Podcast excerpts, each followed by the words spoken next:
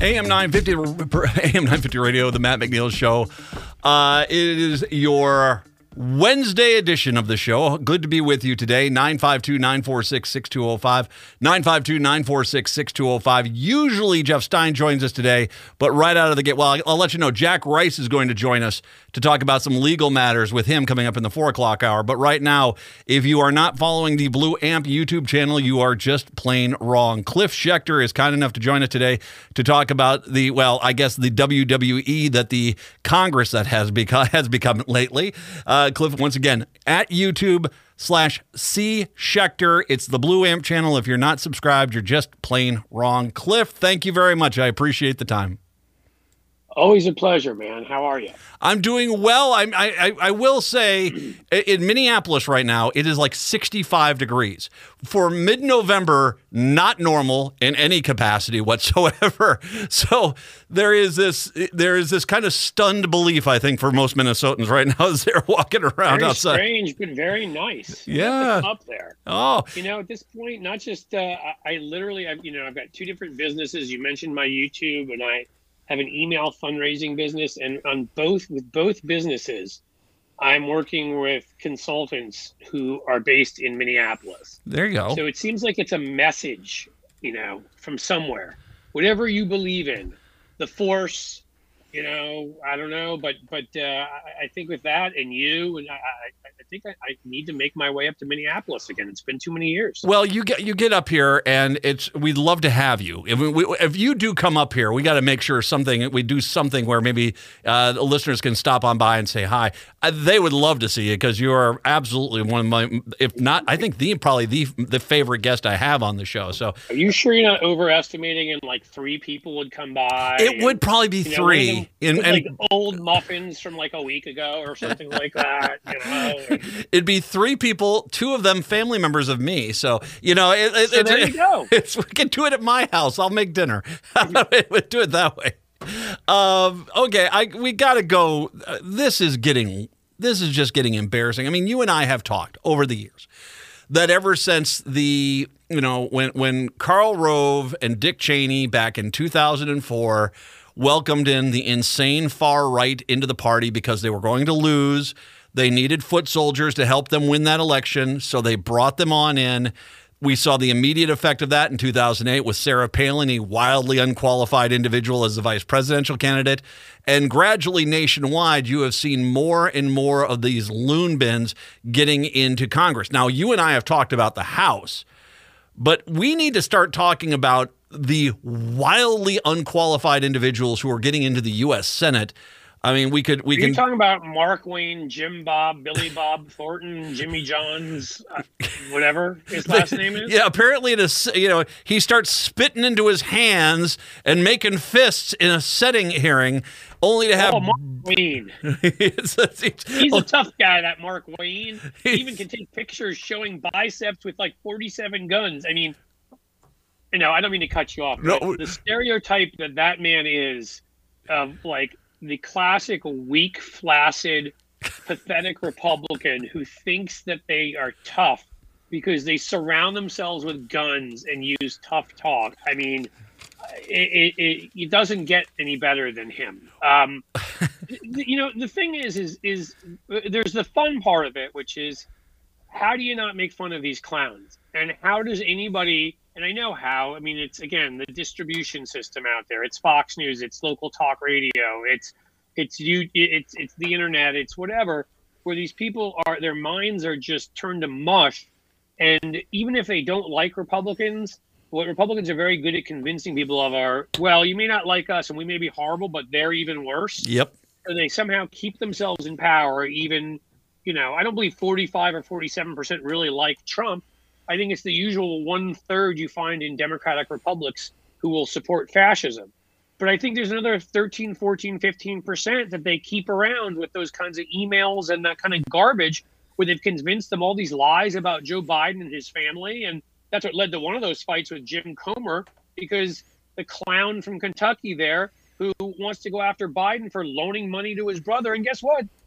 Comer lent money to his brother. Like there's no there's nothing against the law about that anyhow, but but they're trying to turn this into a scandal. And thank thankfully Jared Moskowitz, I, I'm loving this new brand of younger Democrat who will not take their crap anymore, and will not shut up when told, who are standing up for our values and realizing you need to be aggressive and progressive. And he just yelled back at him and said, "Yeah, then why don't we have you? So why don't we subpoena you? Why don't you sit in front of a committee, explain your explain your very your various uh, loans to your brother?" And that's the thing is, is that I'll summarize it like this. Um, you brought up 2004, but we've gone in various phases, starting with what I would call, you know, ground zero clown, which is Newt Gingrich in Yes. 1994. And we've gone in phases. You brought up 2004 when they invited them in around the anti-marriage amendment, 2008 with Palin, the Tea Party in 2010, and go on and on and on. But the end result of all of this is is that you now have a party cult parties and like anything you know companies any group is defined by their culture and the culture of the republican party now is one of violence Yep. is one of threats and it is one of absolutely positively not believing in democracy they do not believe in the will of the people they do not believe in our founding document they do not believe in the democratic political culture of this country. They don't believe who gets the most votes wins. They believe in none of that. And that's been a 25 year process, you know, that's been happening. Well, You're and, oh, pointing at me. I don't know if you're pointing. I'm, me. I'm just I'm just pointing. To, if, if you're watching the show, you, you it's radio for your eyes. It is we we stream the show up on the social media pages. Cliff is kind enough to join us on video today, which is just incredibly cool. I, I appreciate that. and from now on, if you'll let me, I I'll- like I'll- this video thing. Oh, I- let's do it by all means. Okay, you and I. Let's just let's just take this quickly. Johnny Bowflex there from Oklahoma. Uh, he thinks he's going to take down a Teamster. Okay, Yeah, I'd okay. like to see that guy. would- oh my God, that team, Teamster! I'm scared of that guy looking at him. He fun. would break him over his knee.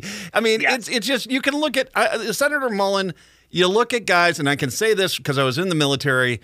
You you can look at a guy and tell when a guy when it comes to you know the the fists start to fly.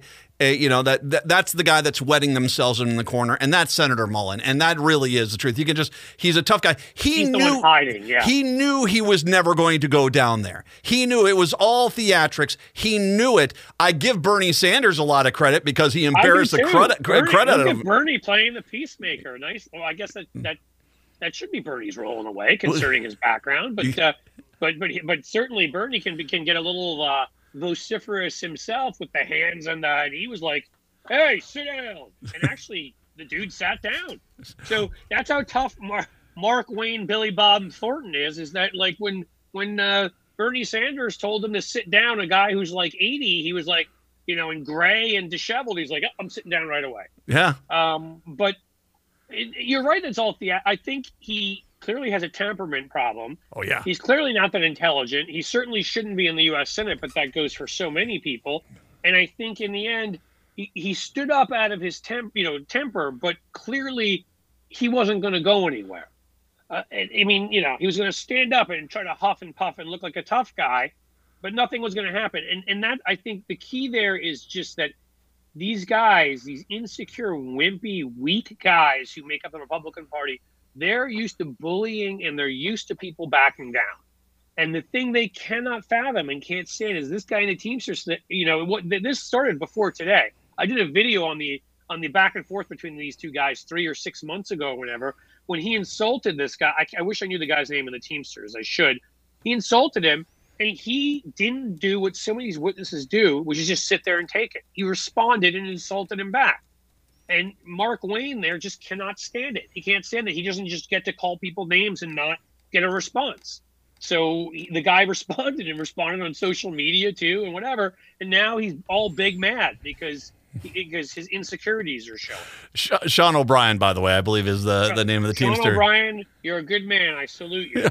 well, I mean, okay, I'm smart enough not to take on a Teamster, man. I mean, I mean I'm a big Oh, guy, okay. but come I- on. I know. Listen, I know when I'm too weak. I, I, I don't have to try to act tough. That Teamster would kick my butt, and I know it. So I'm good with that. Let the Senate is in the past. The Senate has been the pristine zone. The Senate you've had, but now I mean Tommy Tuberville. He's the dumbest person who has ever served in Congress, and he's a senator, and that is blows my mind. You have Rand Paul out there. You got Ted Cruz out there. You know, th- there are these. Eh, you know, Gosh, it's not Yeah. what it once was. it, it really is amazing to me that what used to be kind of okay, sure, we'll let you go to the howler monkey exhibit that's the US House, but you need to have some, you know, pedigree to get up here. And the reality is is in these red states where Democrats have no chance, it once again it it levitates towards the most extreme right brick dumb individual and and as long as you can grunt the loudest that's the guy who's going to win and i mean it's you are going to create more of a problem for the Republican Party. I'm not trying to help them by any means, right. but this is not you're not going to have a majority of these grunters in the Senate, and so all it does is make you your make your brand look worse and worse and worse. Yeah, and look, it hasn't even gotten as bad as it can get. I hate to say that, but but look, Ted Cruz is from Texas, which is a barely lean red state at this point, is almost purple. He almost he only beat Beto O'Rourke by two and a half points. Colin Allred, who's the real deal, is running against him and could beat him. Josh Hawley's in Missouri. Now that's more red than Texas, but it's still more of a 10 point, 12 point red state where everybody hates Hawley so much, and he's got a veteran running against him too, that he, there's a chance he could lose. What I'm saying is, look at what happens now when Mitt Romney steps down. We're going to get some nothing less than something crazy from Utah. Um, you can we can dislike Mitt Romney, and I would sit here and I would tell you he's wrong about all sorts of things. Ninety percent of what he believes, I think, is is fundamentally wrong. But when it came to having the decorum of a senator, he has that. I promise you, what comes next from Utah, a small, mostly rural state, will not have that. And we don't even have the worst yet of mm. North Dakota, South Dakota, some of these places where there are more cows than people.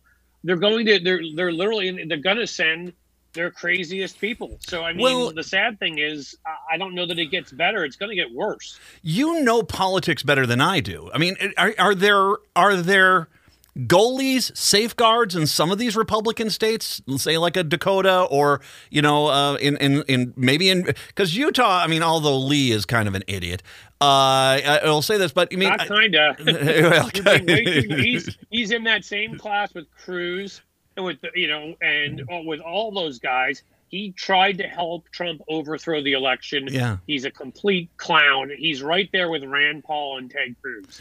But do you do you think there are some Republican states where they have actually had some, you know, some level of of okay, you know, we we can't allow you know a Marjorie Taylor Greene to become the nominee in in Georgia per se. We've got to have some standards. Is there been any Republican state to your mind that's been able to to quell this this trend? I mean, here and there, when the far right splits and it's a multi-candidate primary, mm-hmm. somebody who's more center right can sneak through. Otherwise, the only examples I can give you are those who've been around for a while. And while I can't stand her, at least she's you know and she's a liar. At least she has a temperament of you know befitting the Senate, which is Susan Collins, you have to you have that kind of name recognition. So if you have a famous name like your name is Mitt Romney, or a famous name like your name is Lisa Murkowski because your dad was Frank Murkowski, you can you can win in those places. But uh, but and you can win as somebody who may be wrong on most things, as I would say, but at least is temperamentally fits into the Senate. But what I'm saying is, short of that, no, I don't think there are any safeguards anymore in the Republican Party. I think other than than people running in Republican primaries who have big enough names to stave off the nuts. The only other way it's going to happen is if the, the nuts split the vote. There's enough of them in a multi candidate primary. So somebody who's not a complete loon can slip through. I mean, uh, I hate to say that. And there may be a few states where there's exceptions I don't know about. But for the most part, that this is what we got. I mean, if we lose Cassidy from from Louisiana, look at what we're going to get next. Look at that governor they just elected. He's a complete lunatic. I mean, Cassidy voted for, you know, Louisiana is probably one of the five or six most conservative states in the union, and and they've got one of the seven senators that voted to convict Donald Trump. The minute Cassidy leaves, whatever follows him will be worse. Well, and I was just down there, and it is really interesting because. You'd think New Orleans, because of the population there, New Orleans would control the politics there. But I think because they've embraced so much of that drinking culture, come down here and all the problems that come with something like that, I think that even in a democratic city like New Orleans, that you basically get you know, a, an appeal towards the Republican side. I'll tell you what, we got to take well, a break. also cities and suburbs versus the the rural areas, and I don't think New Orleans is big enough to make up for the rural. I, I that's I think there's a fair point there too. Uh, Cliff, let's take a quick break. We'll come on back. I want to talk about the embracing of fascism. That it's it's you know, you know totalitarianism 101 coming from Trump right now. Cliff Schecter, kind enough to join us. We'll take a break. Come on back. It's the Matt McNeil Show right here on AM 950.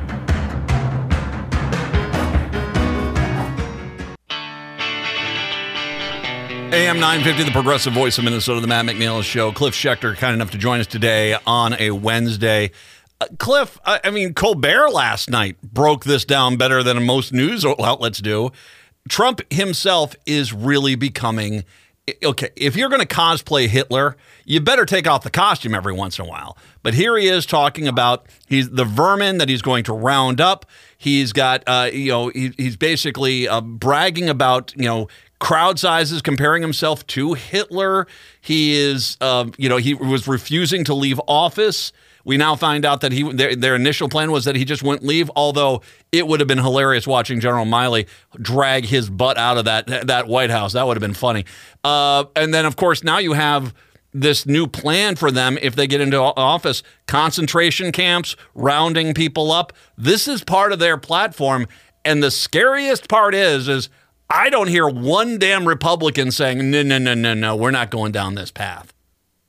No, I mean, it's only, again, the, the, the thing that has sort of been the constant factor through all of this, and all this, I mean, the Trump era, even though, again, there were many issues before that where people should have spoken out. A few did, most didn't. But let's talk the Trump era is they all suddenly get, you know, real much louder voices when they're out of office. And it's not to yeah. say that I don't give credit. Look, I give credit to Liz Cheney, who in the end probably threw away a career, though. What you know, thank you for standing up for the Constitution, which you're supposed to, um, and and decided to vote for impeachment and go after Donald Trump. She said something, and she literally compared Ronna McDaniel for refusing to criticize him on the Sunday shows to a Nazi collaborator, and she used the word Nazi um, which I, I, so you get some of that. I just wish more of them. I mean, the fact that, that that Mitt Romney he's still sitting in office right now, even though he's told us he's not running for reelection, it would make a much bigger deal if he endorsed Joe Biden right now than later. And he could even say, "Look, I don't even like Joe Biden's policies. I disagree with most of them. I think most of them are, you know, are wrong. But in the end, this is about American democracy. And I don't understand why these folks especially the ones who know they're leaving, can't do that. Kinzinger just did that, but he's gone already. I mean, you know, it would it really would help if people while they were in office would do this. Well, and I was okay, so I was at the World War II Museum in New Orleans on Veterans Day. And one of the segments in there, and by the way, if you've not gone, phenomenal, absolutely phenomenal. They have a, a section on the, the how the American government rounded up the Japanese people and put them into concentration camps. And one of the things which was really very hard to hear was some of the people in their stories of, you know, they were kicked out of their house and before they were even driven away, their neighbors were ransacking their house and pulling all their stuff out and taking it. And th- I think we are kind of at a point here again where where guys like, you know, Johnny Bowflex from Oklahoma in the Senate and uh, and and Marjorie Taylor Greene, they're really exposing this right wing id where it's a I'm upset with my life, my life hasn't worked out. I look at other people, I wish I had their stuff. Why is my life a curse? Oh, I'll just as opposed to try to make their life better. I think that there's this I'm going to punish the people I disagree with ideologically and yep. then I'm going to I'll keep my health uh, my, my Medicare my medic my my uh, uh, my Social Security I'll keep that. They can't have it. And and we're going to round them up to make sure that they're not liberals because liberals are like commies. And oh by the way I'll get to ransack their house too while they're in the camp. I I kind of think that this is the reason why all this is happening is there's this hyper aggression within the right where they just they they they are at the point where they so desperately don't want to look in the mirror and say, I'm the problem, that they're to the point where, okay, fine, let's just round up all the people we like and then I'll just take all their stuff and I'll be successful that way. Yeah, I mean, look, you need a psychiatrist to figure to figure it all out, but I mean that's for a good reason. I mean, these you know, numerous books have been written on this. I mean, it, it it's resentment, it's class envy, it's you know LBJ's once famous phrase, and this applies to more than just these two groups now. But you know what he always said about Republicans: as long as they could make the the lowest white man feel like he was above the highest black man, then they would win his vote. And but now extend that to women and Jews and Muslims and liberals, the LGBTQ community, liberals. But you know, it, it's it, it, they're driven by resentment and hatred and and you're exactly right because it, it's complete hypocrisy. It has nothing to do with their stated beliefs. We need to cut spending, and as I said earlier, you know they're they're they're grabbing hand over fist PPP loans. They're refusing to pay back, and they're taking their Social Security. They're taking their their Medicare. They're taking farm subsidies in cases where they often they often don't even deserve to get them based on their farms. Like they'll take any government money they can get their grubby hands on.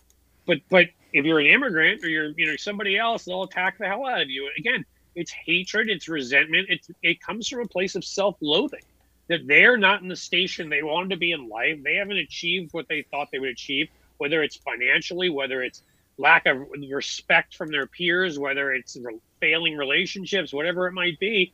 And instead of looking inward, instead of trying to improve their lives, as long as they can feel better than the others out there, the highest you know, of the others out there in their low position, they're good. Mm-hmm. And the Republican Party plays into that, you know, beautifully. And it used to be that it was just the Republican Party playing into it for campaigns and faking it, right? They would open Pandora's box and think they could shut it again. The problem is, is that not only did they radicalize people, they and their media along the way to believe this garbage, but then those the people they radicalized started running for office themselves. And what do you know? Ted Cruz and Marjorie Taylor Greene and Lauren Boebert and Matt Gaetz started winning because once you've radicalized all of their constituents to be as insane as they are, that's who they want to send people just like them. And here we are.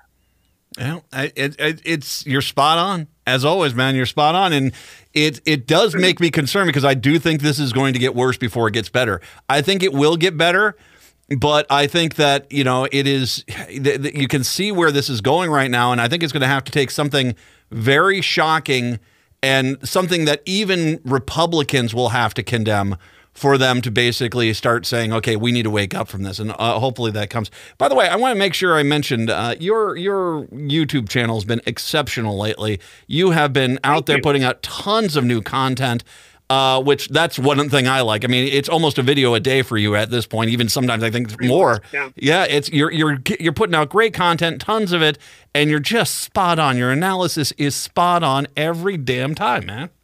Well, thank you. Do you like the jokes too? Because we fit those in there when we can. All right, I'll, I'll send you some notes. no, no, no, the jokes are good. no, the jokes like are good. Jokes. No, the jokes are I'm good. Not, I'm kidding. The, um, jokes are good. Doing it as much as possible. We just uh, we just broke thirty thousand subscribers. Nice. pretty exciting. So let's uh, you know, it's for anybody who wants to come by. It's just it, well, you can actually see it. I think if you're watching here, but if you're not watching, it's C Schecter. Um, at, you know, youtube.com, C Schecter, C S C H E C T E R.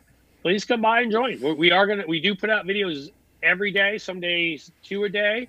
Uh, we're trying to, you know, there's too much out there. When you've got four different fights going on in Republican Congress and we got to cover all of them, when Kevin McCarthy's sucker punching what's his face, yeah, we, we didn't even get to that. We didn't even know, get to Toler that. and what's his face are yelling at each other, and Marjorie Taylor Greene is is is trying to insult Rosa DeLauro by calling her 80, and then Rosa DeLauro is reminding Marjorie Taylor Greene there's actually a House and a Senate uh, and a president for a bill to go through. Like how many different, uh, you know, I could do 20 videos a day and not cover it all. You're doing a fantastic job covering a lot of it there. I'll make sure I link to everything on social media. One v- real quick final thing Bengals win tomorrow night versus the Ravens. I have to go with yes because yeah. it's our season. If we, I mean, we had a close game with the Texans and we lost it, and we should have won it after beating San Francisco and Buffalo. And like this is it. I mean, if we, we lose this one, I would say that that we're we're in deep trouble. So I'm going to go with we win. All righty. Cliff Schecter, once again, uh, the uh, Blue Amp channel on YouTube. I'll link to everything a little bit later on. Cliff, my show is better when you're on it, my friend. Thank you very much. I appreciate the time. Thanks a lot, my friend. Take Thanks care. for having me. Cliff Schecter, outstanding today. Outstanding, outstanding every day. And if you are not on his YouTube channel, you're just wrong. Let's take a break. Come on back. It's the Matt McNeil Show right here on AM 950.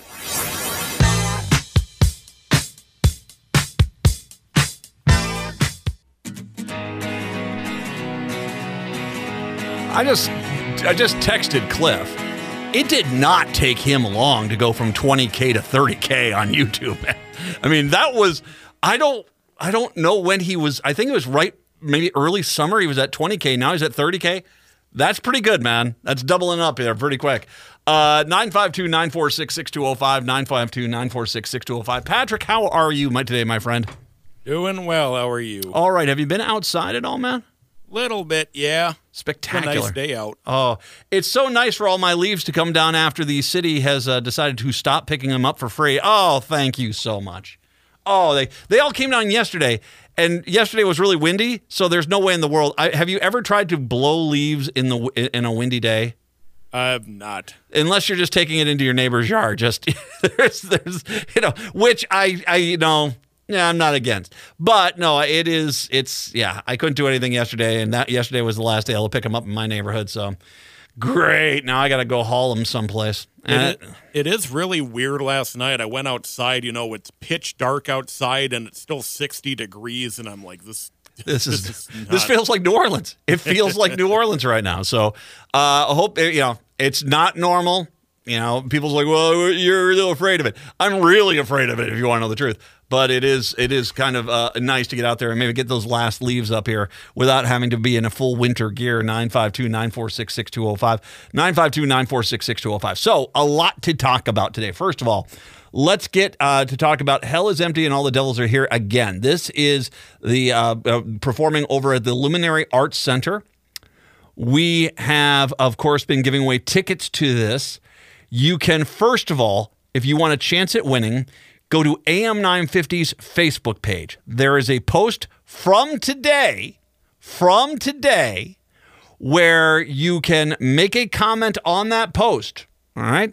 And all the people that make the comment on that post today on AM950 on Facebook, you'll be entered in, and one will randomly be picked to get a, a pair of tickets to Hell is Empty and All the Devils Are Here Again that is, uh, once again, at the Luminary Arts Center. This is for Thursday night show. It's for Thursday night show, and that's Queer Night Out.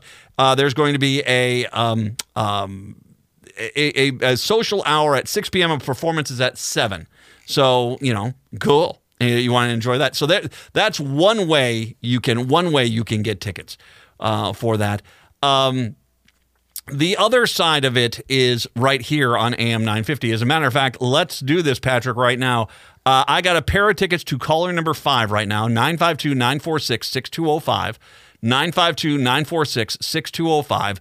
Caller number five, you're going to win a pair of tickets to Hell is Empty and All the Devils Are Here again. This is over once again at the Luminary Arts Center. This is for Thursday night. Uh, tomorrow night, uh, so please give us a call 952 946 6205. Caller number five, you're going to win yourself a pair of tickets. Good luck on that. Um, let's talk a little bit about this fascism thing. And maybe it, because I am a little bit more. Uh, it, it, I came off that World War II museum in New Orleans and obviously, one of the things that is very clear is you're dealing with fascist dictators. You know, the the, the it was fascism. Germany was a fascist leader with Hitler. Mussolini was a fascist leader in Italy. They were one person basically controlling all their own government. Japan, uh, uh, Japan it was it was was was you know uh, you know a dictator.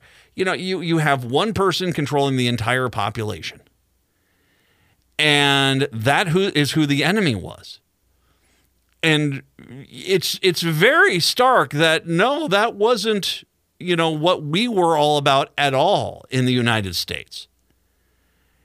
Yet there were plenty of people who were you know definitely especially pre Pearl Harbor that were you know of the mindset that you know th- th- we should not go in the if we should not go into the war or if we do go in the war um, that it would be better if we went on the side of Germany which, yeah, that's not good. Um, Lindbergh, Charles Lindbergh, I mean, there is a reason why, and I said this very briefly yesterday, but this is once again comes from my visit to the World War II Museum. They actually have him featured pretty predominantly in in a few of the exhibits about him basically, you know, advocating for Germany, advocating for isolationism. And he tried really hard after the war where where where basically when it became clear what exactly had happened to the Jewish people that the Germans had rounded up, he, really tried. I, I, mean, I was more, you know, He tried to explain his isolationism under the argument that if we got involved in the war, that the United States was such a massive power that we would have leveled all the, the armies of Europe and then Russia would have run right in. That's really that that's not no, that's not what he was doing. Um, the Hugh Wilson, the American ambassador to Germany, hosted a dinner for Lindbergh with Germany in 1938.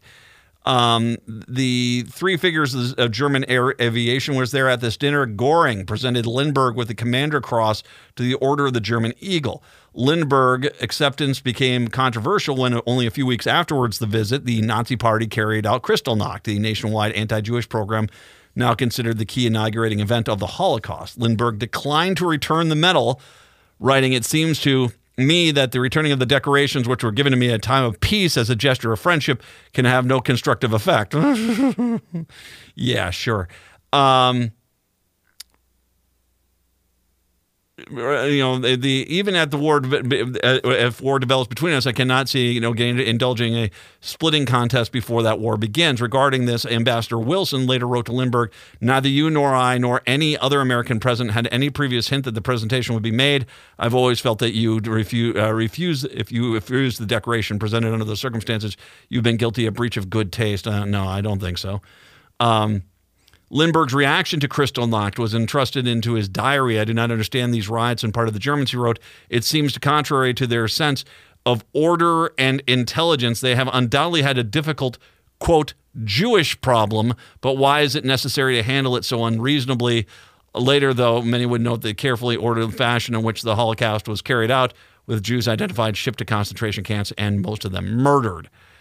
Lindbergh had planned to move to Berlin. He did not. He did become part of the uh, uh, America First Committee, um, and, you know, basically in this isolationist group, but very anti Semitic at the same time. And, you know, I can belong to some kind of local community group. Um, and I don't want to mention it because say that there was the America Better uh, organization. And you know that, that, that, you know you say to yourself they're a civic group that, that raises funds for parks and for kids oh sounds good. Oh by the way and they hate um, the lgbtq population. Well that's the end of that. I'm not going to be part of that organization. Because at the end of the day america better is more in time to america better you know that sort of thing. And it, it, it's you know so you can basically you know, argue this all day long. It wasn't really a secret there were some bad things going on in Germany, as he himself said in his own diary about Kristallnacht. I mean, it was clear what was going on, and yet he, you know, at no point. Um, following Hitler's invasion of Czechoslovakia, Poland, Lindbergh opposed sending aid to countries under threat, writing, I do not believe that repeating the arms embargo would assist democracy in Europe we repeal the arms democracy. Lindbergh was the first choice for Albert Einstein when he nine years earlier in New York to deliver the Einstein Szilard letter alerting Roosevelt to the vast potential of, the, uh, of, of German nuclear fusion, uh, fission. Rather, he basically refused to help Einstein on that. Um, following uh, the outbreak of hostilities between Britain and Germany. And a month after the Canadian declaration of war on Germany, Lindbergh made another nationwide radio address criticizing Canada for drawing the Western Hemisphere into a Europe war simply because they prefer the crown of England to the independence of the Americas. Uh, Lindbergh went on to further state his opinion that the entire continent and its surrounding islands need to be free from the dictates of European powers. Uh, November 1993, uh, 1939, Lindbergh authored controversial Reader Digest article, which he deplored the war but asserted the need for a German assault on the Soviet Union. He wrote, Our civilization depends on peace being among Western nations, and therefore the united strength for peace is virgin who dare uh, is a virgin who dare not show her face without strength, her uh, her father for protection. So basically, you know, you know, cheering on Germany. In late 1940, Lindbergh became the spokesperson for the isolationist American First Community, soon speaking to overflowing crowds of Madison Square Garden and Chicago's Soldier Field, with millions listening by radio. He argued emphatically that America had no business attacking Germany. Now, I want to make sure we understand something. This is really candy coating it. This was a pro German group. They did they did not want the United States in there, not because they really gave a rat's caboose about America, but they were looking out for Germany. And that's the big difference here. And they were atrociously anti Semitic. They did not like the Jews. Not too much of a coincidence here. And he was part of this group.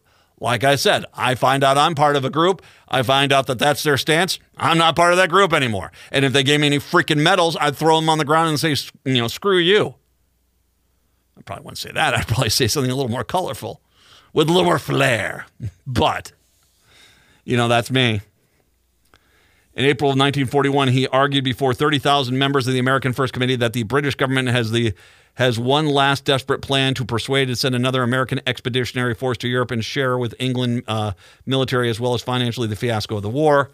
In 1941, testimony before the House Committee on Foreign Affairs opposing the Lend Lease bill, Lindbergh proposed that the United States negotiate a neutrality pact with Germany.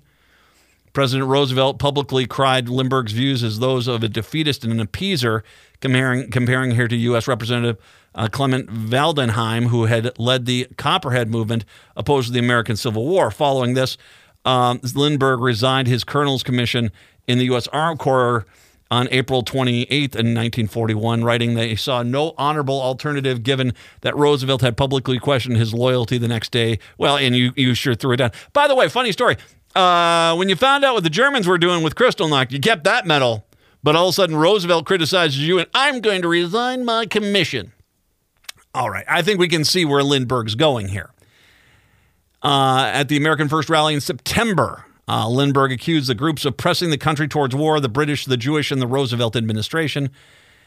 It is not difficult to understand what Jewish people desire the overthrow of Nazi Germany. Uh, basically, he, he, goes on to saying, I'm not attacking either the Jewish or the British people, both races I admire, but I'm saying the leaders of both the British and the Jewish races, for reasons which are understandable for their viewpoint, are the inadvisable from ours for reasons which are non American. By the way, it, it should be noted that at this point, and it's fascinating, once again, go to the World War II Museum in uh, in, uh, uh, in uh, New Orleans if you get the chance, because they talk about 1940 and, and, and 41 extensively. Where, you know, the, the initial polls were like 70% of people did not want us in the war. But even before Pearl Harbor, that had changed. And by the time you get to September of 1941, a vast the majority of people, like 56% of the population, did want to start intervening on behalf of Britain. And so if you notice, his tone has changed. It's like, hey, I have nothing against the British. Yeah, sure. Um, his message was popular throughout many northern communities, especially well received in the Midwest, while the American South was uh, supportive of the pro British policy at the time. The South was the most pro British and interventionist party in the country, responding to criticism um, of his speech and Lindbergh left felt that the speech might have tarnished Lindbergh's reputation unjustly. Um, Lindbergh's anti-communism resonated deeply with Americans, while his pro-eugenics views on Nordic, Nordicism enjoyed social acceptance. His speeches and writings reflected his adoption of views on race, religion, and eugenics similar to those of the German Nazis. He was suspected of being a Nazi sympathizer. However, during a speech in September of 41, Lindbergh stated no person with a sense of dignity in mankind can condone the persecution of the Germans race in Germany. I think he was just, I think the rest of the world was figuring it out. He was trying to paint his, his hate with a little bit of, of color to make it more appeasable. Um, Lindbergh uh, stated that, or seemed to state that he believed the survival of the white race was more important than the survival of democracy in Europe. Our bond with Europe is one uh, of, of race and not political ideology, he declared. Critics have noticed an apparent influence of Lindbergh on German philosopher uh, Oswald Spengler. Uh, Spengler was conservative, authoritarian, popular with the interwar period uh, out of favor with the Nazis because he would not wholly subscribe to their theory of racial purity. Uh, Lindbergh developed a long-term friendship with automobile Henry Ford, pioneer Henry Ford, who is also well known for his anti-Semitic newspaper, the Dearborn Independent. The famous comment about Lindbergh to Detroit's former FBI field office special agent in charge in July 1940 Ford said, uh, "When Charles comes out here, we only talk about the Jews." Okay, Lindbergh. Okay, I think we've get the point. I know you've gone with Terminal One, Terminal Two. You need to yank, make sure there's nothing out on that airport that says Lindbergh on it anymore. You, you know. Yes, he did fly the Spirit of St. Louis across the Atlantic. Great. Yeah, it was an accomplishment at that time. But much like the slave owners, who were part of the founding fathers running up until the Civil War. Just like the politicians who might have done one or two nice things for the town, but also were very much against, um, you know, getting rid of segregation in the South in the 40s and 50s and the 60s. You have to paint the picture completely. And at the end of the day, Lindbergh, he had some pretty atrocious views. So, like Columbus, who, and, and, well, I mean, I'll say this Columbus, there's no reason in the world to freaking put Columbus up anywhere. I mean, he wasn't the first one here. He didn't discover squat. He was a horrible human being. He he he kidnapped, you know, nine and 10 year old native girls and sold them as sex currency.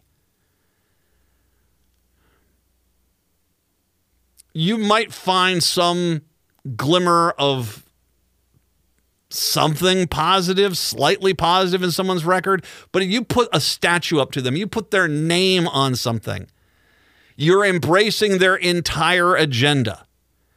And Lindbergh kept did every after the after Pearl Harbor. He, he frantically tried to, hey, I'm really on the side of the good guys here. I'm not against this, and especially after the fact he he tried to really change what he was saying into something else. No, it, we we can we have the transcripts. If Lindbergh's name is on anything in this state, it needs to come off of it. Sure, you want to put something in a museum that talks about him, fine, do so, but do so under the argument that you need to tell the whole story. But that aside, we put people's names on buildings and statues up for them to honor them. And trust me, you start looking into Lindbergh, there's not a lot to honor there. All right? All right. 952 946 6205. 952 946 6205. Jeff, hold on. I'll get your call here in a second. It's the Matt McNeil Show right here on AM 950.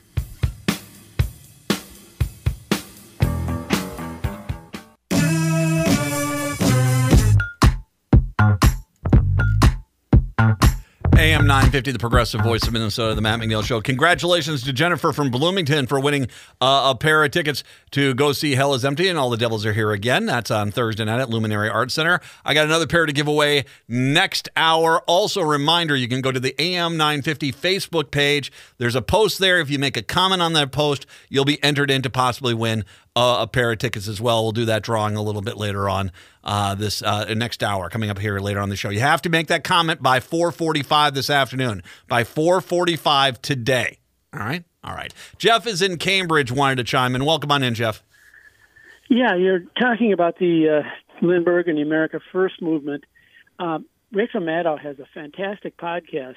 Uh, it's called Ultra, and she goes into there's a Minnesota senator that was involved and all of these officials that were uh, being funded by the Nazi Party. Actually. Yeah, and and um, and what they did and, and stuff to. Uh, you know, to really screw up the, the war effort. So yeah, Jeff, I've got the book coming tomorrow. I actually ordered. I went out. I mean, you and I are simpatico, my friend. Thanks, Jeff. I appreciate it. No, I ordered the book. I'm going to go read that book myself about that because. And one of the truth is, it's fascinating that all this seems to be coming out at like I said, I was at the World War II Museum in New Orleans, New Orleans and I and I learned a lot about Lindbergh. And then I did hear the Smartless podcast episode where Rachel Maddow was talking, and they were talking about this as well. I'm like, I gotta yeah, I gotta spend more time on this one. you have to look at people's reactions at the time. Lindbergh was clearly taking the side of Hitler and the Nazis. And there is plenty of evidence he was an anti-Semitic jerk. There is there is. And as much as he tried after the fact to, you know, do a revisionist history on his comments and his stances, the reality is they speak pretty loudly for the time that they were there. And the fact that the World War II Museum points to him directly and that Rachel Maddow can point to him directly. Which is why I'm going to back to what Cliff and I talked about earlier. You got a president right now who's, like I said, he's not quite Hitler, but he's trying to be Hitler, Hitler Jr because he's talking about making concentration camps and rounding people up and getting vermin and and basically never leaving office. These are things he he compares himself to Hitler all the freaking time, which leads me to ask the question of Tom Emmer and Pete Stubby Stauber and Michelle Fischbach and um, the Beaver down in the one. I, I, who is that guy again? Kitchener, Kitchener, the Beav down in Minnesota one here's the question I have to ask you guys. Where's your condemnation? Now, before you do what the Republican talking points are and say, Hillary Clinton called us deplorables and you're upset about this, well, Hillary Clinton didn't say, I'm going to make up a, a, concentration camp and put all the deplorables in a concentration camp. She didn't say that. Donald Trump and Stephen Miller are currently saying this. They're embracing totalitarianism, fascism 101. They are becoming a really dangerous thing. And you four clown cars just sit there and say nothing. Legitimate leaders don't sit there and say, Oh, I don't want the Nazis to be against me in the polls. You know what? Screw the Nazis. Grow a spine, you four, and come on out and condemn fascism where your party is going. Do it now. Hour two up next. Hour number two of the show here on your Wednesday. Good to have you with us today. 952 946 6205. 952 946 6205. A superstar stellar guest day. Jack Rice is kind enough to join us right now to talk about some legal issues. The best criminal defense attorney in St. Paul, Minneapolis, Minnesota, hands down. Jack Rice Defense. That's at jackricelaw.com. Jackricelaw.com. Uh, if you you have a case, sit down, talk with him. He'll give you a straight talk there, and I I 100% uh, stand by Jack. He is fantastic on this, and he's also sensational on TV because you've been doing a lot of court TV lately. Yeah, yeah, Matt. I don't know what's going on. I mean, it, I just I just squeeze it in. You know what I mean? It's like so. For instance, right before I left, I'm in Atlanta right now for Court TV. I, I'm in, I'm in court tomorrow morning, so I'm flying out as soon as this is done. I was in court right before I left. I just had a, like this little tiny window, and they're like, "Can you come down?" I'm like, "Yeah, okay," because there's good food down here too. So oh yeah, I, I'm a, you know how it goes. I mean, come on, that just pulls me in. I get sucked in easy. I'm just, I'm seriously. I my, my vacations are now planned on what I can eat when I'm there well, what does it say when people ask you, "How was your vacation?" It's, "Oh, well, you should tell you about this one dinner I had." Yep. And I worked my way from meal to meal. I don't know how that happened in my life, but for whatever reason, when I prioritize, I can tell you I've traveled around the world and I'll say, I you can't believe the pho that I had here. Oh my gosh, those spring rolls were fantastic oh. when I was eating this. Yeah, stupid, but there it is. You and I will need to do a South Korean Seoul street food tour. I, I'm all for that. I want to do that before too long. I'm in. All right. I'm in. All right. Well, I, I, I mean it. By the way, I, I mean there's some places just in St. Paul I can take you when it comes to that uh, issue. We can go over on University. We can go up Rice Street. There's a bunch of friends of mine. Uh, it's like some of the food. You just got to know where to look, and uh-huh. you're like, wow, that's really good. I'm going to take you up on that for sure, 100%, my friend. Uh, there has been obviously the case. I want to talk about legal issue in Britain first. Uh, and this is a case of Adam Johnson, the UMD hockey player, NHL player, uh, tragically killed when a skate blade caught him in the neck uh, and and died basically on the ice and in the arena. There has been an arrest in that case. Now, what's interesting about this, I am I am not a hockey mind. I, I don't play hockey. I defer to a lot of people that know hockey better than I. And it is a bit of a, you know, some people, one person thinks he indeed did try to hit him in the neck, in the head, neck area with his blade. A lot of people say it just looks like incidental contact. It doesn't go on. But the British police have made an arrest here and plan on charging, I think it's manslaughter in England on the player who uh, whose blade. Well, it's not. I don't think it's known for sure, but Matt Petgrave is the player whose blade hit uh, Johnson in the neck. So I guess the question starts there. What, what, did first of all your thoughts on this case overall? Because I I don't think this would be a case to get charged in the United States. Well, that is an interesting question, Matt. See, that's part of what makes this kind of wild. So we have to go back to October 28th, and what we have is is a guy who was an enforcer, and he was known by some as as, and this is the term you will hear, a dirty player. But the real question is this: What ended up happening is this happened on the ice with Petgrave's skate actually coming up all the way to the level of Johnson's neck, slices his neck, he bleeds out. And so the question is, what do you do in a case like this? They charged Petgrave with, and they're not saying this, but it's Petgrave because he's the one who did it. Yes. Um, with manslaughter. The thing is, that is not an intentional charge. So, in other words, he doesn't have to have intended to kill him. This is just goes with essentially a gross negligence, a really recklessness. The thing is, is actually the standard in Minnesota could actually be lower for an involuntary manslaughter, which is only recklessness. The reason this is interesting to me is that in many ways we see incredible violence in sports all the time. And the question becomes does this have the possibility of opening up the question of having law enforcement essentially walk onto a football field, walk onto the pitch, walk onto an ice rink if you see somebody who intentionally goes and do something? Because we would never say, let's face it, I'm a football player. I can walk onto a field. I can pull out a gun and shoot somebody in the face during the game. Can I do that? Clearly not. No. But the question is, is what would happen if I walked onto a field and I purposely hit somebody in the knees because I wanted to take them out? How about that? Is is that appropriate, or is that something that somebody signs up for when they become a football player? I'm allowed to commit a crime against somebody, and because I I, I play football that doesn't really quite make sense either. But generally, law enforcement stays off the field. So in this case, they made a decision to charge Petgrave with manslaughter. And that's a wild decision because it opens up this broader question of people who overstep the line, who do things on the field, and this isn't even an intentional act the uh, uh, Todd Bertuzzi. I don't know if you remember him. I think it was a Vancouver Canucks game in Canada.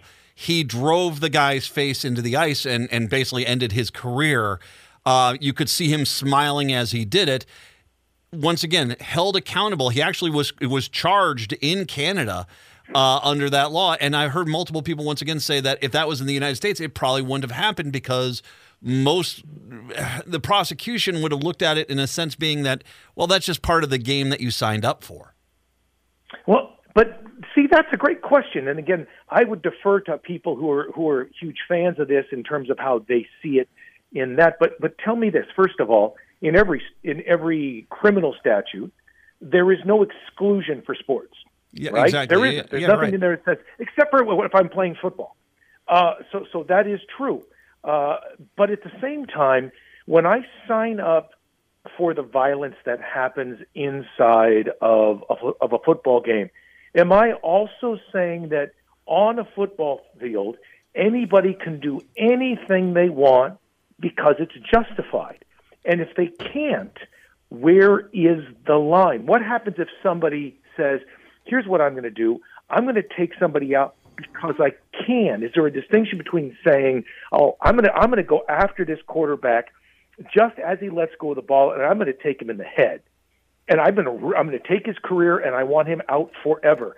Is that just something? Say, well, you know, you're out for the game, and we're going to fine you fifty grand, or is this something that not only has this destroyed this guy's career, your intention was to destroy this guy's career, and this is actually a criminal act. Mm. And I and I bring that up because that's really what they're talking about when it applies to Adam Johnson. And for people who aren't hockey fans, Adam Johnson is from Hibbing.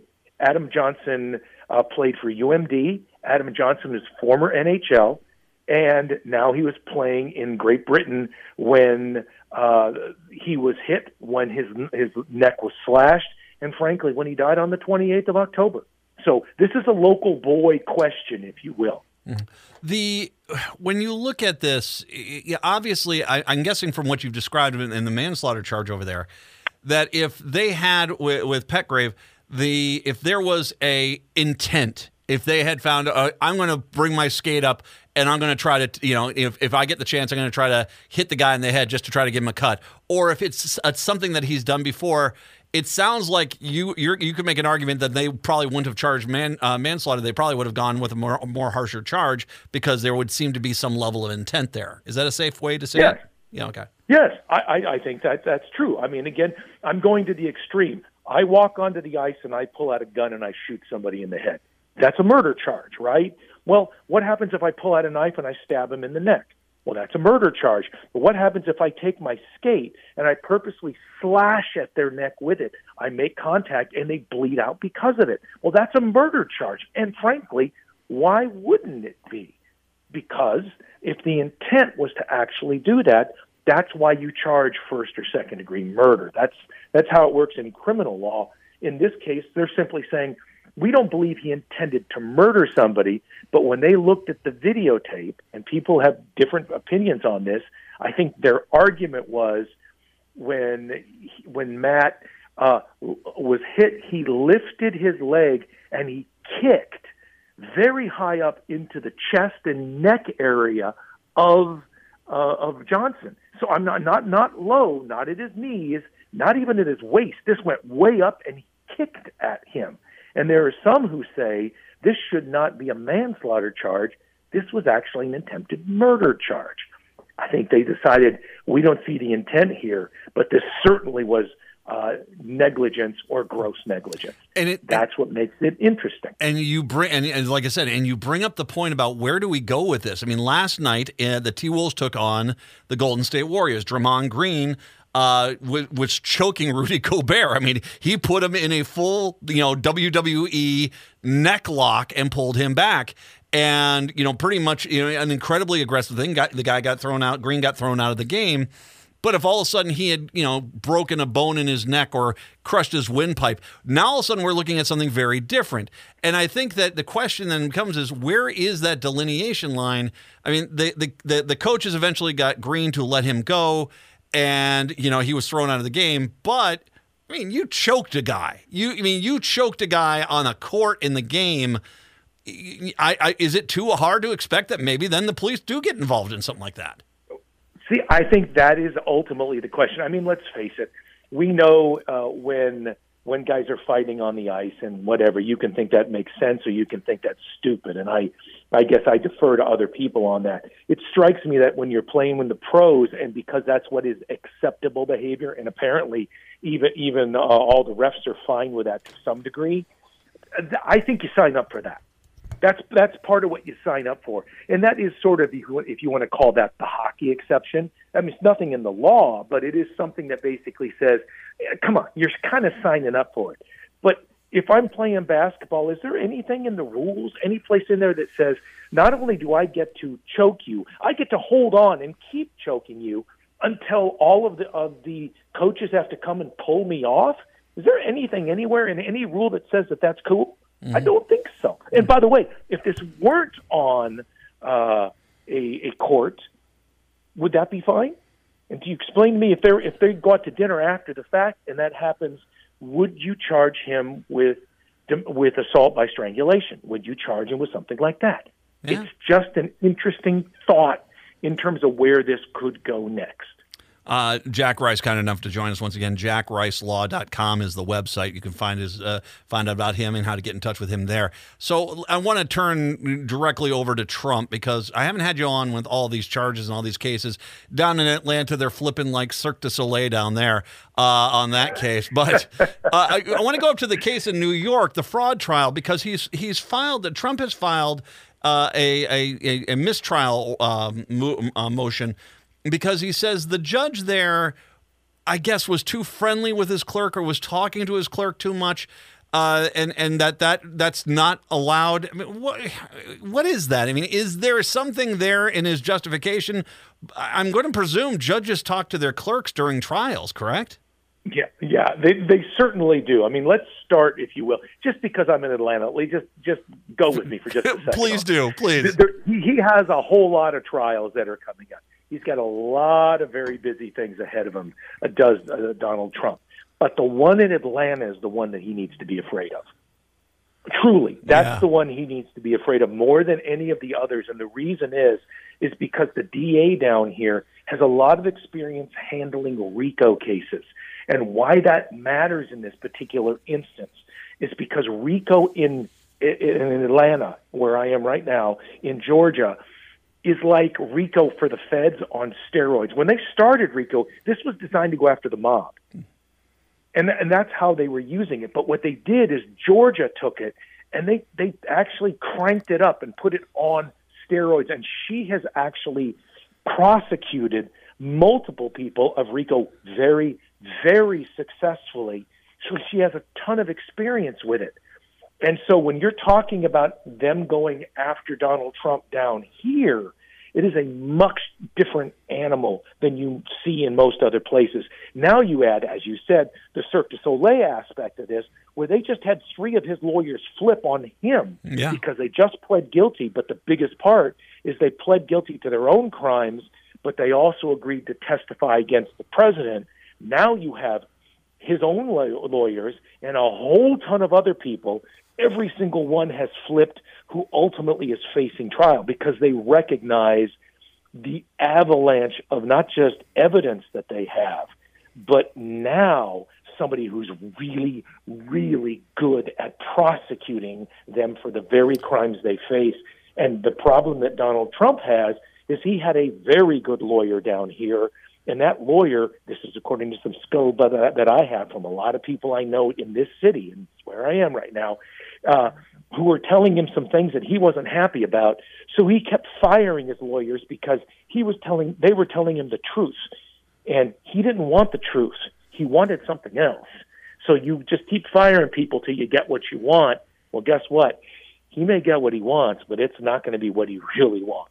Well- now let's move on. Well, and can, can I ask one thing about Jenna Ellis down there? Because when I see her and the way she is acquiescing right now, you just said it. I mean, it does seem like she has the goods on them. Are you surprised by the amount of people who've already taken plea deals, or would No. you? Are, are- no, no, no, no, Matt. Matt, None. I am not. Not Okay. even close. Okay. In fact, I think the power of what she has down here is quite extraordinary. And when you take a look at the the amount of, of information that she has, when I'm talking about documents and emails and text messages and all that, and and you get some of the things that have been coming out now as a result when we had Donald Trump saying that at least one of his lawyers saying sh- they claim that she he was she was never his lawyer and that was all part of the, the line except for now when that information is coming out she is saying in these messages yep he was calling me all the time for legal advice on these issues and specifically calling me his lawyer and I was absolutely his lawyer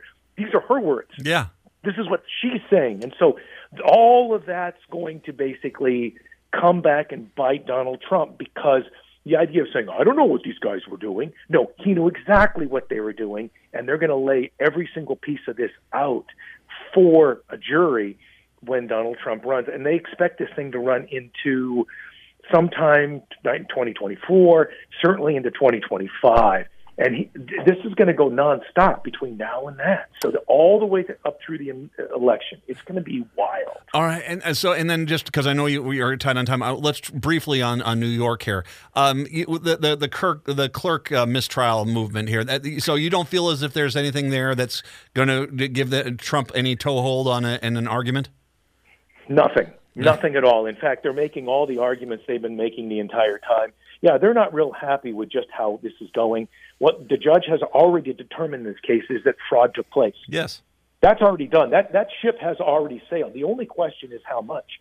And the real problem is is that Donald Trump and his quote unquote empire is going to be run out on a rail because they're not going to allow them to operate in New York anymore. This is the the economic, if you will, epicenter of the planet. And when you're actually saying you can't operate here at all, that is quite extraordinary. So we see that the claims that the president is making in this $250 million civil fraud trial simply don't hold any water. And, and the problem is, is you're arguing to the judge that the judge uh, is, is making the mistakes to the judge, and the judge gets to decide whether he was. I can tell you from a lot of experience in front of judges, most judges, even if they were doing something wrong, not that he is, they generally never say, "Oh yeah, you got me, got me." no, no, no. They don't got it. You know what I mean? You don't. Go, I think don't that's, a le- that's a legal description. It's got it. You, know? don't. You don't complain no about a strike in a baseball game because no umpire is going. Oh, you were right. I, that was a that was a ball. They, no, that That's like, ah, you got me. You know, I thought we were going to slide that one through. No, no, okay, you you got me. Oh, yeah, yeah. I- That's I- not been my experience either. I've heard some rumors that he might be looking for a deal uh, in New York. Is have you heard anything on that? No way. No. No way.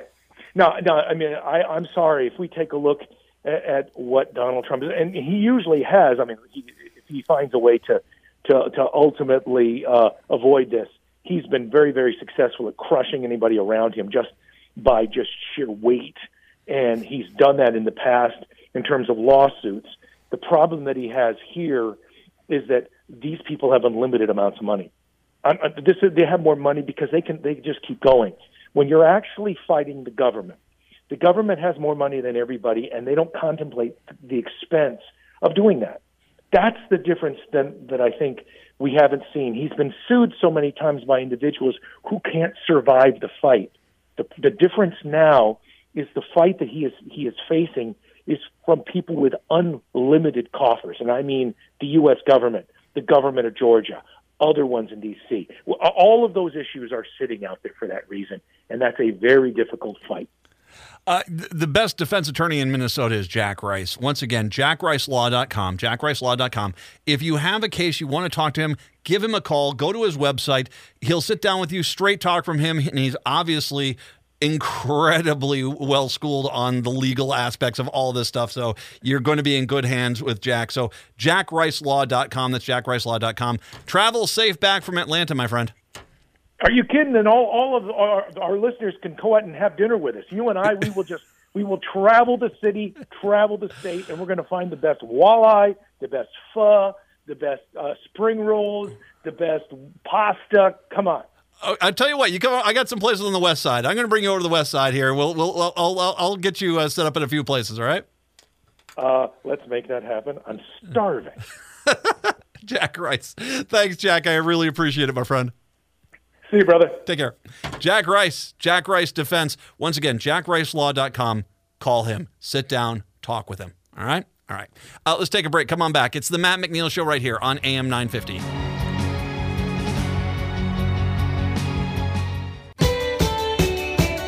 AM 950, the progressive voice of Minnesota, the Matt McNeil Show. Who's back? Too good, man. Jack Rice, outstanding, by the way. Uh, I would highly, I, I, I would highly uh, um, uh, recommend uh, if you do need a, a defense lawyer, uh, give him a call. Uh, JackRiceLaw.com, JackRiceLaw.com.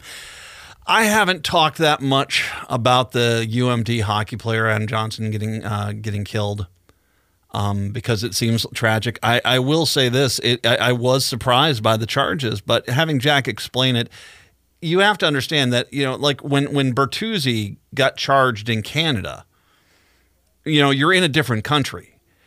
I don't think either one of these cases would have be tried in the United States. I think they just shrug their shoulders and say that's part of the game, and that would be it. But the reality, and, and what they would they would do is say, if you want to file file a civil case against him, take all the money they've got, and that's just that. The- reality is, is in in other countries they have laws, and and it's it's kind of like you know, you know, vehicular manslaughter. You know, you you you're driving a car. You say you're you just you.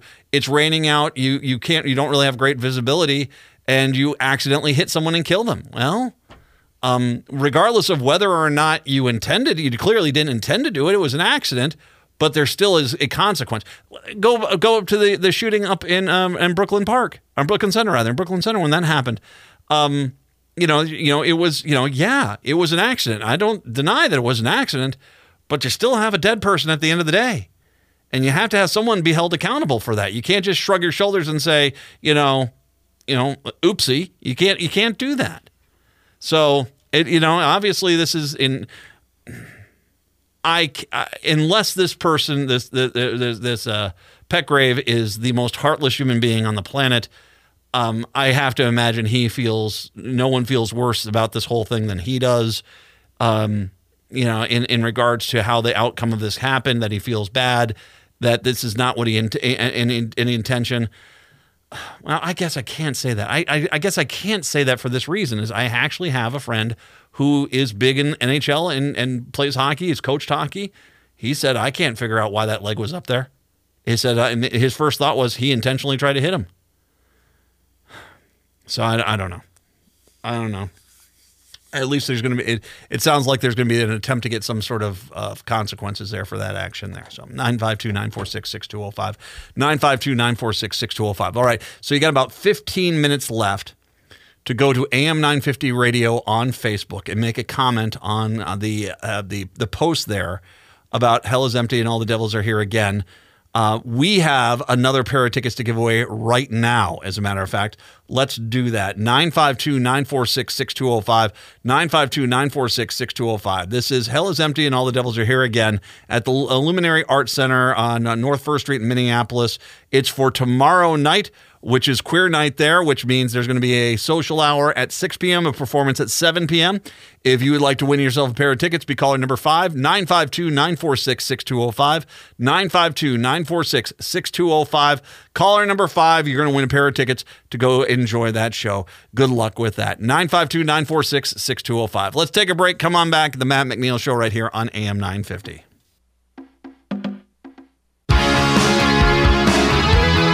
AM 950, the progressive voice of Minnesota, the Matt McNeil Show. Sandy and Fridley. Sandy, congratulations. You have won yourself a pair of tickets to go see uh, Hell is Empty and All the Devils Are Here again tomorrow night at the Luminary Arts Center.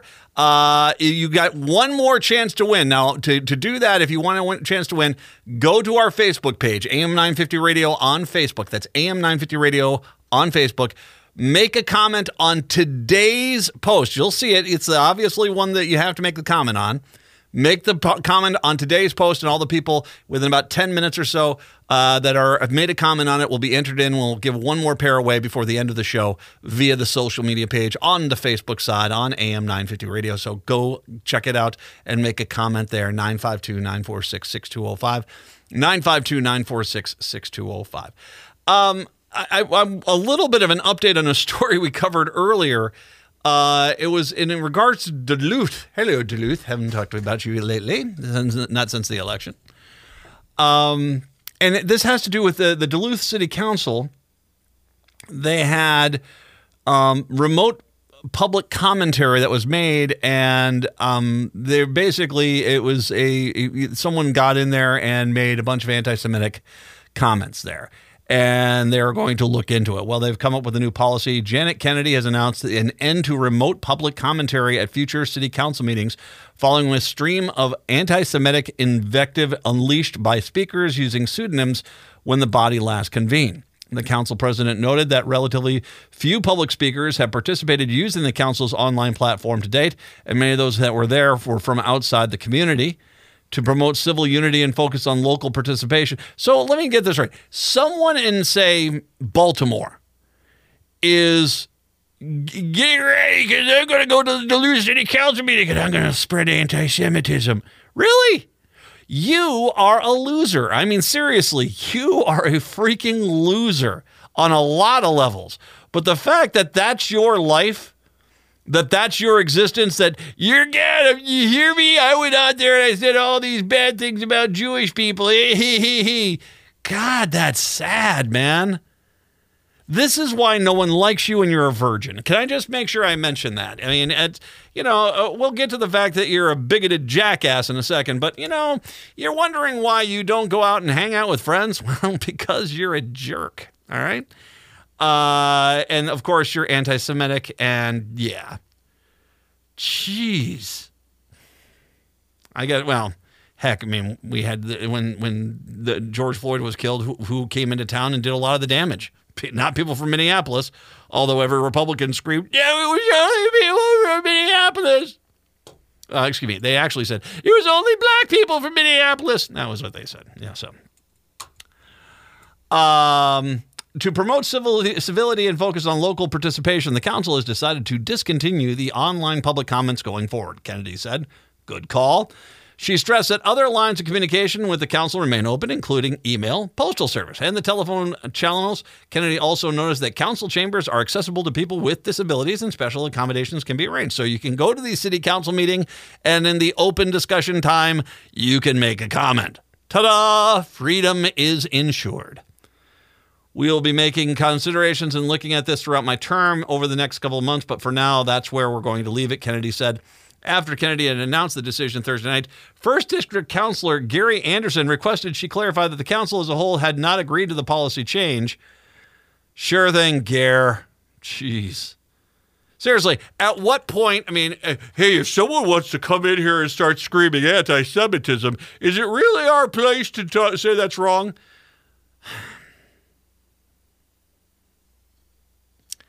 Yeah, it is. Actually, no. Yep. Uh, we've we've conferred here. Yes. Yes. You're horrible. No, it's not. If if it's a bunch of people from Baltimore and and Sacramento and Missoula, Montana, losers basically calling from their mother's ba- basements to basically spread anti-Semitic hate. Well, yeah, it is kind of your job. Kennedy confirmed that the change in policy had indeed been her decision made after consulting with several fellow councilors and city attorney Rebecca St. George. Kennedy explained that she did not talk to enough councilors to constitute a quorum so as to avoid violating Minnesota's open meeting law. Uh, Anderson acknowledged Kennedy's authority to institute the policy change and thanked her for the clarification.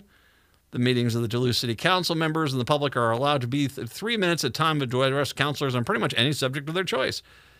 Prior to the pandemic, the testimony needed to be made in person, but when the public meetings needed to be suspended due to health concerns, the council switched to a remote online platform, began allowing virtual commentary via that channel.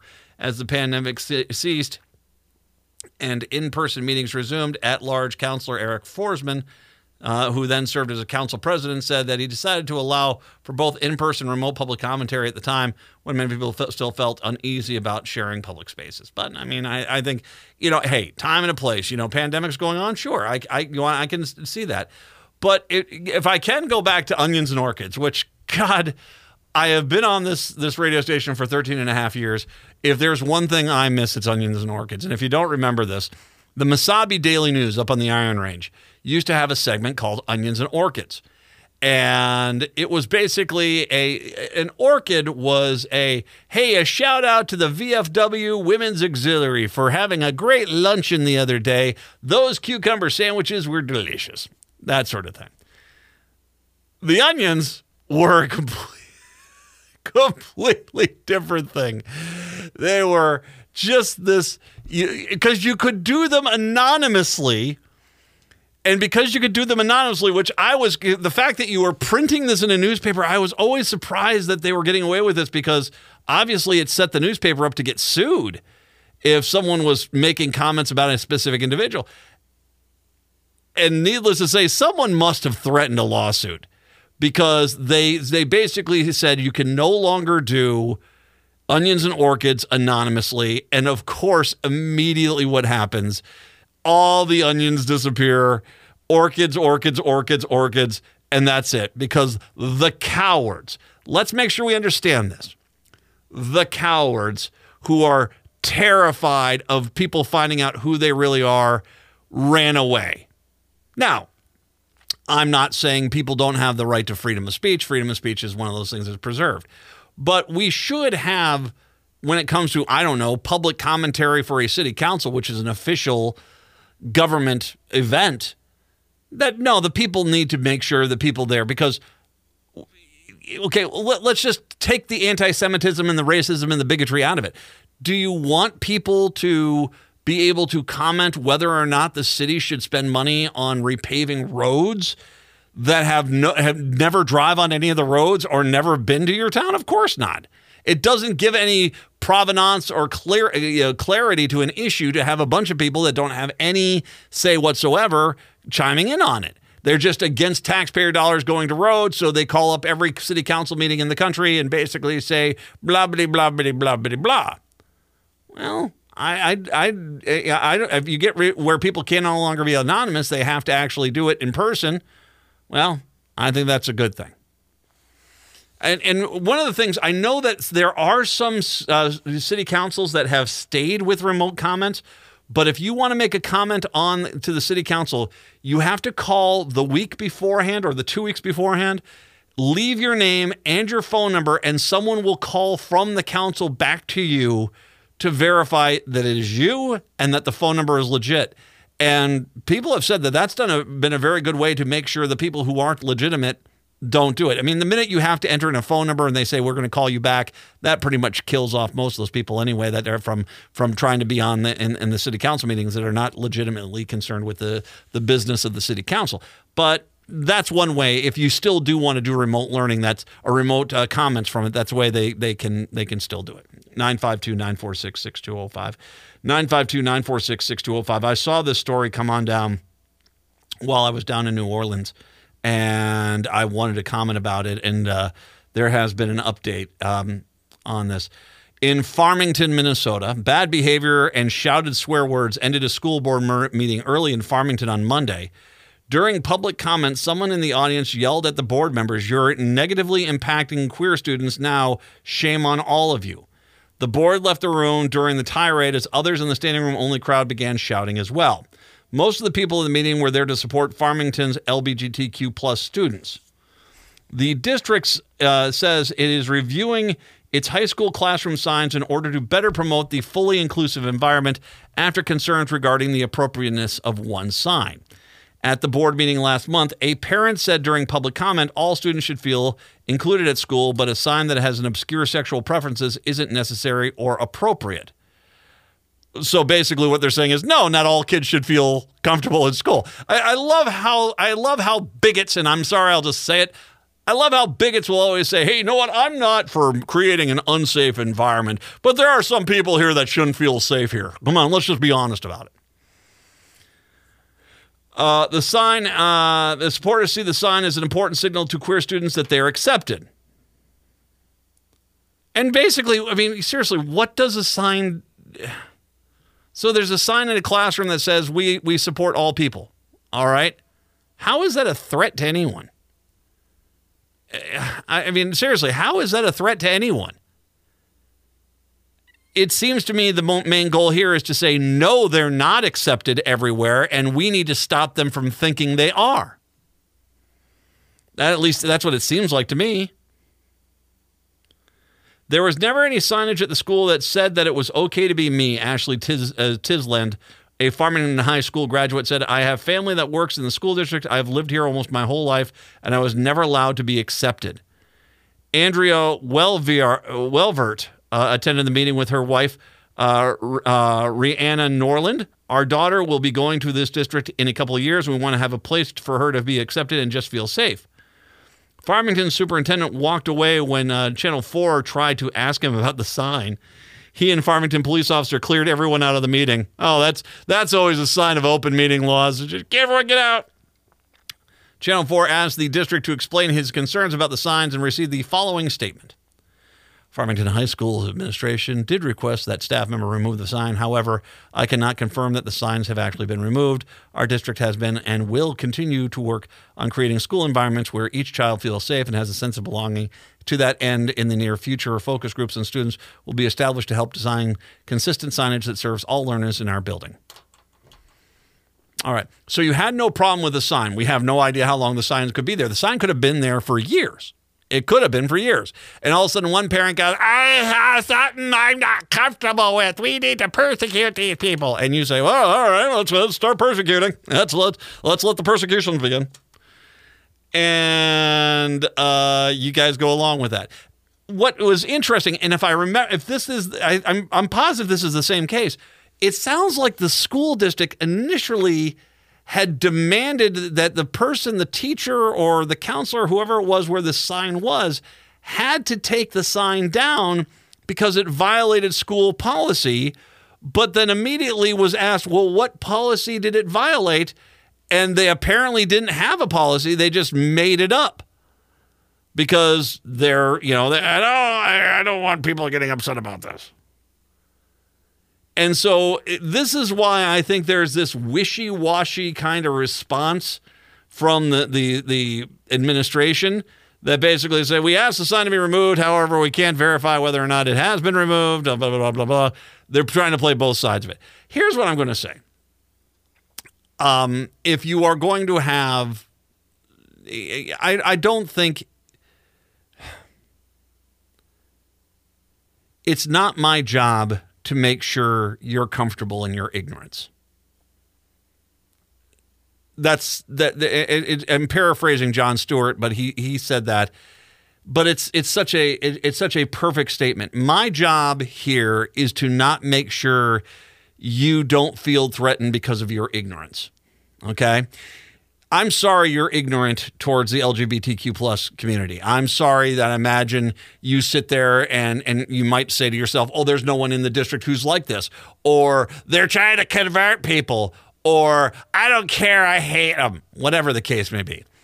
The reality is that's about you. That's not about the school district. I criticized and I still will criticize the NHL for their crap handling of Pride Night events because they sure as heck don't mind taking money from the LGBTQIA plus community. They love your money. Oh God, they love it. Buy another beer, have another hot dog. They love your money. But when it was just a simple, hey, we're going to have some warm up jerseys, that apparently was a bridge too far. They've now actually eased up the rules on tape and stuff like this to a point, but the reality is is it's not our job to make other people who are ignorant feel good in their ignorance. And just because the person doesn't want to believe there's LGBTQIA kids in Farmington or that they they they just they they they feel as if it's it's it's not anything, it's not nefarious, it's just a hey, you're welcome here too. And God forbid we actually go on out there and say, you know what? Yeah, the, the kids are welcome there. And I'm glad they caught up Farmington uh, because, like I said, I think this is what's interesting about this is the school initially asked this, the sign to be taken down, but immediately was asked, well, what what laws did we not violate? And apparently they they couldn't answer that, and that's why they're kind of swimming at this point. I don't think we should have, I mean, I don't think we should have cases where there are serious problems out in, in, in areas that are not addressed. I don't think we create areas where intolerance is accepted because that's just what they do around here. I want to remind someone a month ago, Waterville Elysian Morristown School District had about a quarter of their students go on a racist, bigoted rampage around the district going after minority families and LGBTQIA families. And apparently busted into the school too. And they have shut that down. They have not talked about this. Sweet Jesus, that's a story. If 20 to 25% of the school districts involved in a racist attack, well, guess what? That should be news.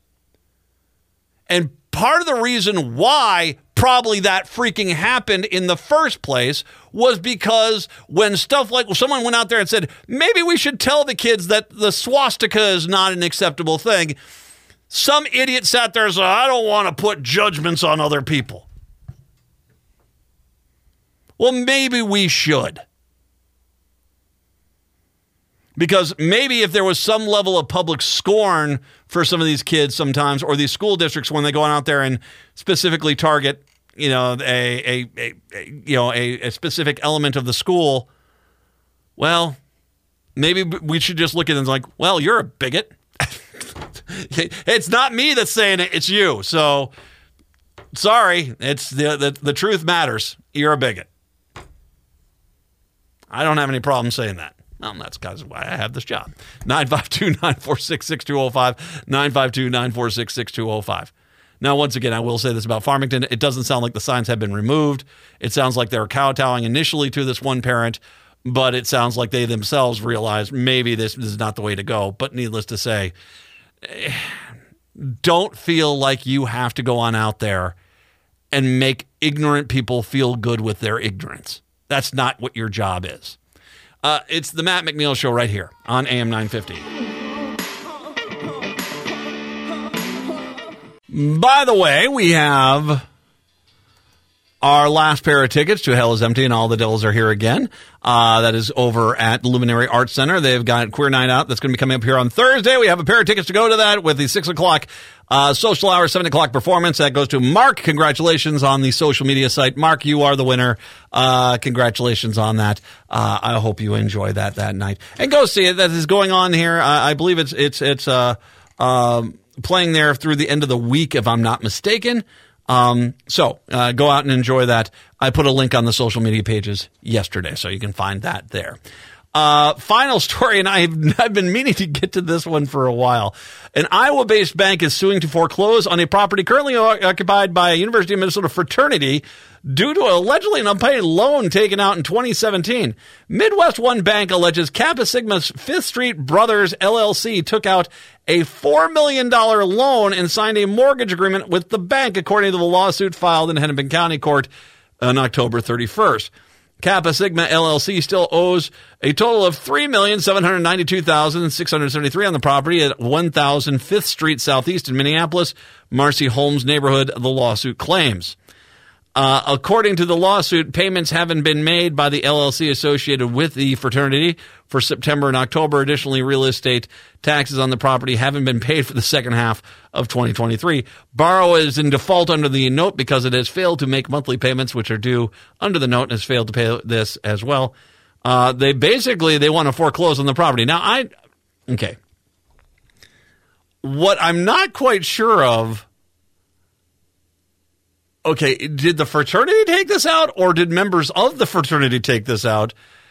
And if it was the latter, did the fraternity know that the other members of the fraternity took out a $4 million loan? That'd be interesting because you still have $4 million. I, am not sure what they had to use to fix. I mean, what maybe it was just a standard mortgage, you know, fixing the basement, kind of had to fix some support beams or whatever the case may be. Yeah, maybe that was the, that was it. But I mean, it does feel there is. I got some questions about this. If you want to know the truth, uh, I will say this. I mean, if you get into a loss a loan like this, we let's talk about where this is at. What's what's, what's the property here? It's uh it's 1005th Street Southeast in Minneapolis, is Marcy Holmes neighborhood. That's I guarantee you they're going to they're going to want that property. That's that's some fine property. Uh, they are going to that that is yeah they are yeah so, and and they'll tear it down and they'll build a 20 story apartment complex there. Maybe ready for next year. Let's not hold our breath though. Uh, they could do that and chomping at the bit. Needless to say, you get into a loan situation in this, you'd better be making sure you're making your payments. And I don't know what's going on with the fraternity, but I, I, I you might want to call the national chapter and say help because this uh, this doesn't seem like it's going to end well for you guys. Uh, yeah. Yeah, just I can already see the building they're going to put in the place. Native Roots Radio is up next. Have a good one. We are back on a Thursday. Until then, see ya.